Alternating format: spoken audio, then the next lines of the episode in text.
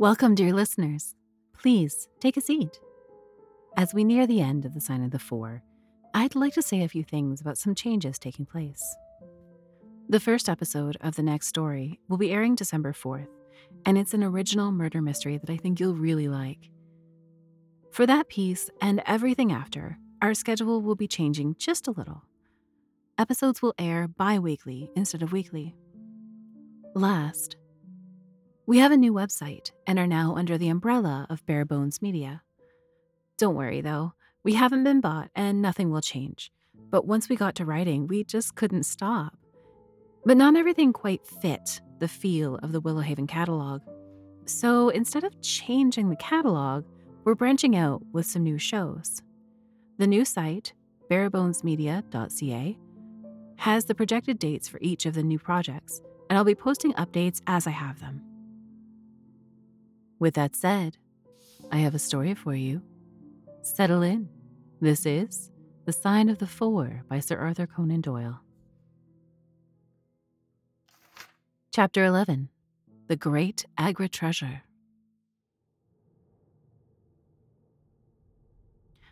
Our captive sat in the cabin opposite to the iron box which he had done so much and waited so long to gain.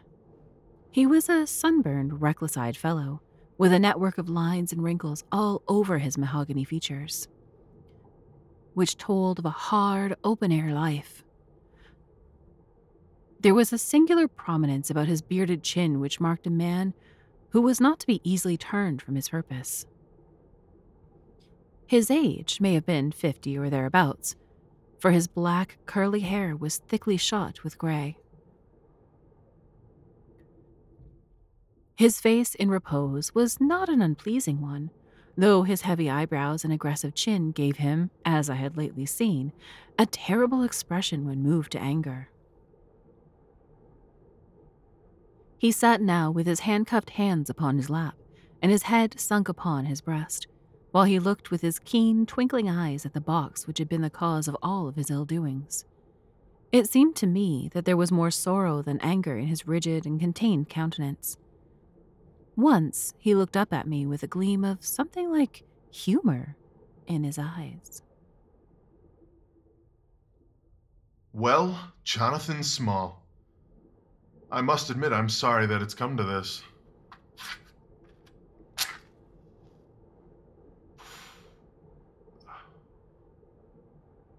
As am I, sir. I don't believe I can swing over the job. Give you my word on the book that I never raised hand against Mr. Sholto. It was that little hellhound Tonga who shot one of his cursed darts into him. I had no part in it, sir. I was as grieved as if it had been my blood relation. I welted the little devil with a slack end of the rope for it. But it was done. I could not undo it again. Have a cigar, and you had best take a drink from my flask. You're quite wet. How did you expect so small and weak a man as Tonga to overpower Mr. Sholto and hold him while you climbed the rope? You seem to know as much about it as if you were there, sir. Truth is that I hoped to find the room empty. I knew the habits of the house pretty well, and it was when Mr. Sholto usually went down to supper. I'll make no secret of the business. The best defense that I can make is just the simple truth. Now, if it had been the old Major, I would have swung for him with a light heart. I would have thought no more of knifing him than of smoking this cigar. What happened to the young Sholto is unfortunate.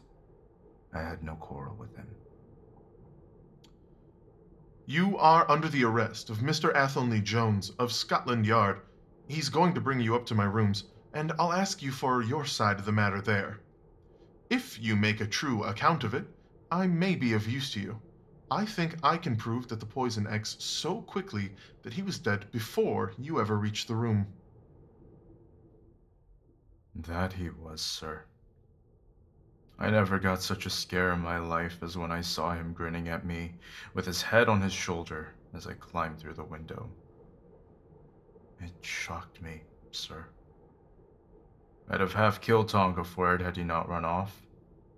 That's why he left his club And some of his darts too, as he tells me, which I dare say helped to put you on our track. Though how you kept on it is more than I can tell. I hold no ill against you for it, but it does seem strange that I, who have a fair claim to nearly half a million, should spend the first half of my life building a breakwater in the Andamans, and may very well spend the other half digging drains at Dartmoor. It was a bad day for me when I first set eyes upon the merchant Achmet and had anything to do with the Agra treasure. It never brought anything but a curse to he that owned it. To him it brought murder. To Major Sholto it brought fear and guilt. To me, it's meant slavery for life.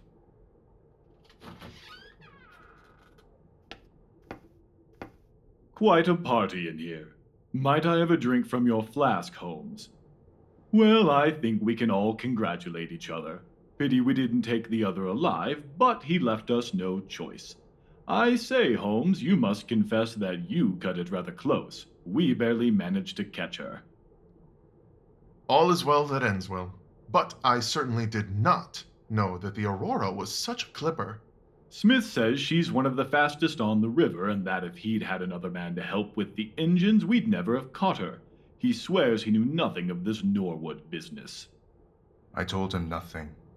Not a word. I chose the Aurora because I heard she was fast. We paid him well, and he was to get something handsome if we reached our ship, the Esmeralda, at Gravesend, bound for the Brazils. Well, if he has done no wrong, we'll see that no wrong comes to him. If we're pretty quick in catching our men, we're not so quick in condemning them. We'll be at Vauxhall Bridge shortly and drop you, Dr. Watson, and the treasure box off.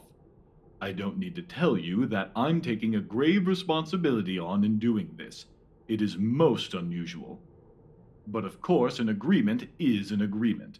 I must, however, as a matter of duty, send an inspector with you, since you have so valuable a charge.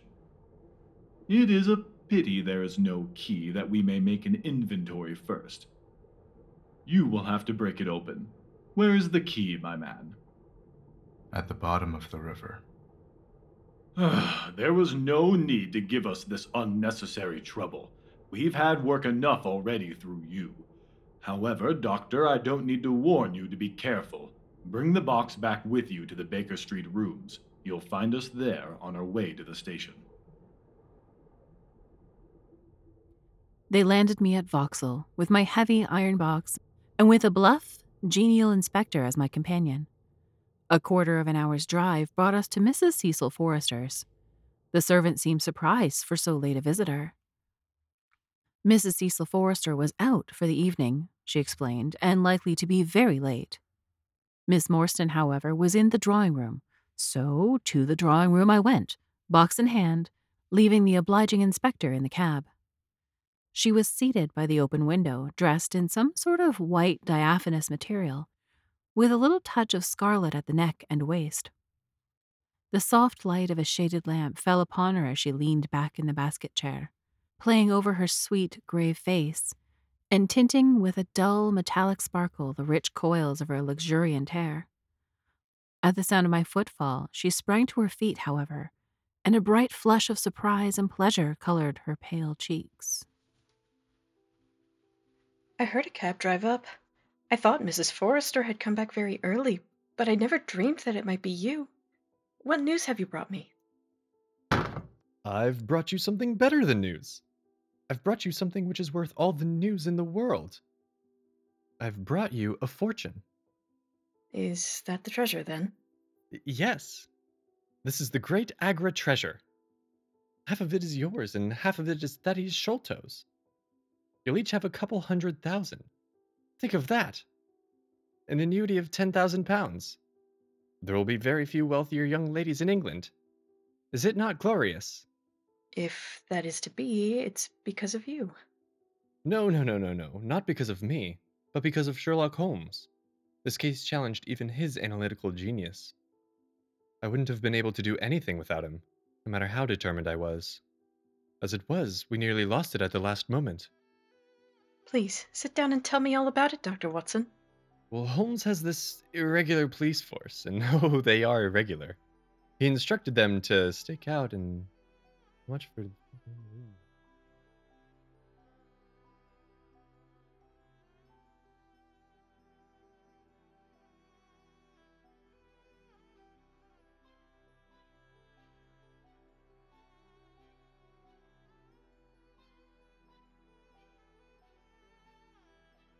this and that and this and that, jumping all around the place, and was all on a boat. And after it was all over, we saw the poisoned dart that was lodged in the. Miss Morstan? Are you all right? Let me get you some water. It's nothing. I'm all right again. It was just a shock to hear that I'd placed my friends in such danger. It's all over. It was nothing. I won't share any more of the somber details. Let's turn to something better. There's the treasure. What could be more exciting than that? I got leave to bring it here, and I thought you would like to be the first to see it. Oh, thank you, Dr. Watson. It's very exciting. What a pretty box. This is Indian work, I suppose. Yes, it is Benares metalwork. And it's so heavy. The box alone must be of some value. Where's the key? Small threw it into the Thames. I need to borrow Mrs. Forrester's poker.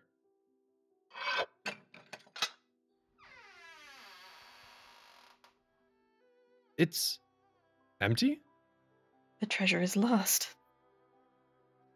Thank God. Why do you say that? Because you're within my reach again. Because I love you, Mary, as truly as ever a man loved a woman. Because this treasure, these riches, they sealed my lips. But now that they are gone, I can tell you how I love you. That is why I said thank God. Then I say thank God too. Whoever had lost a treasure, I knew that night that I had gained one.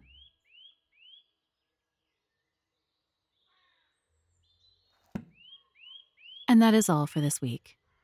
Thank you so much for joining us. If you would like, the tea room is open for you on Patreon. You'll get each episode early and ad free.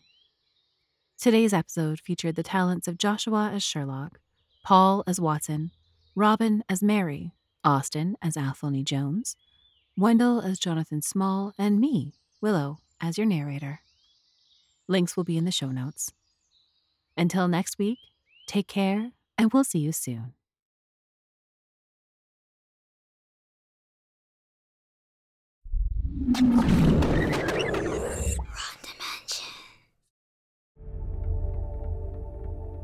Detective, I need your help. Your husband is missing. You're remarkably well informed. In 1937, a titan of industry disappeared. You must understand, this changes everything.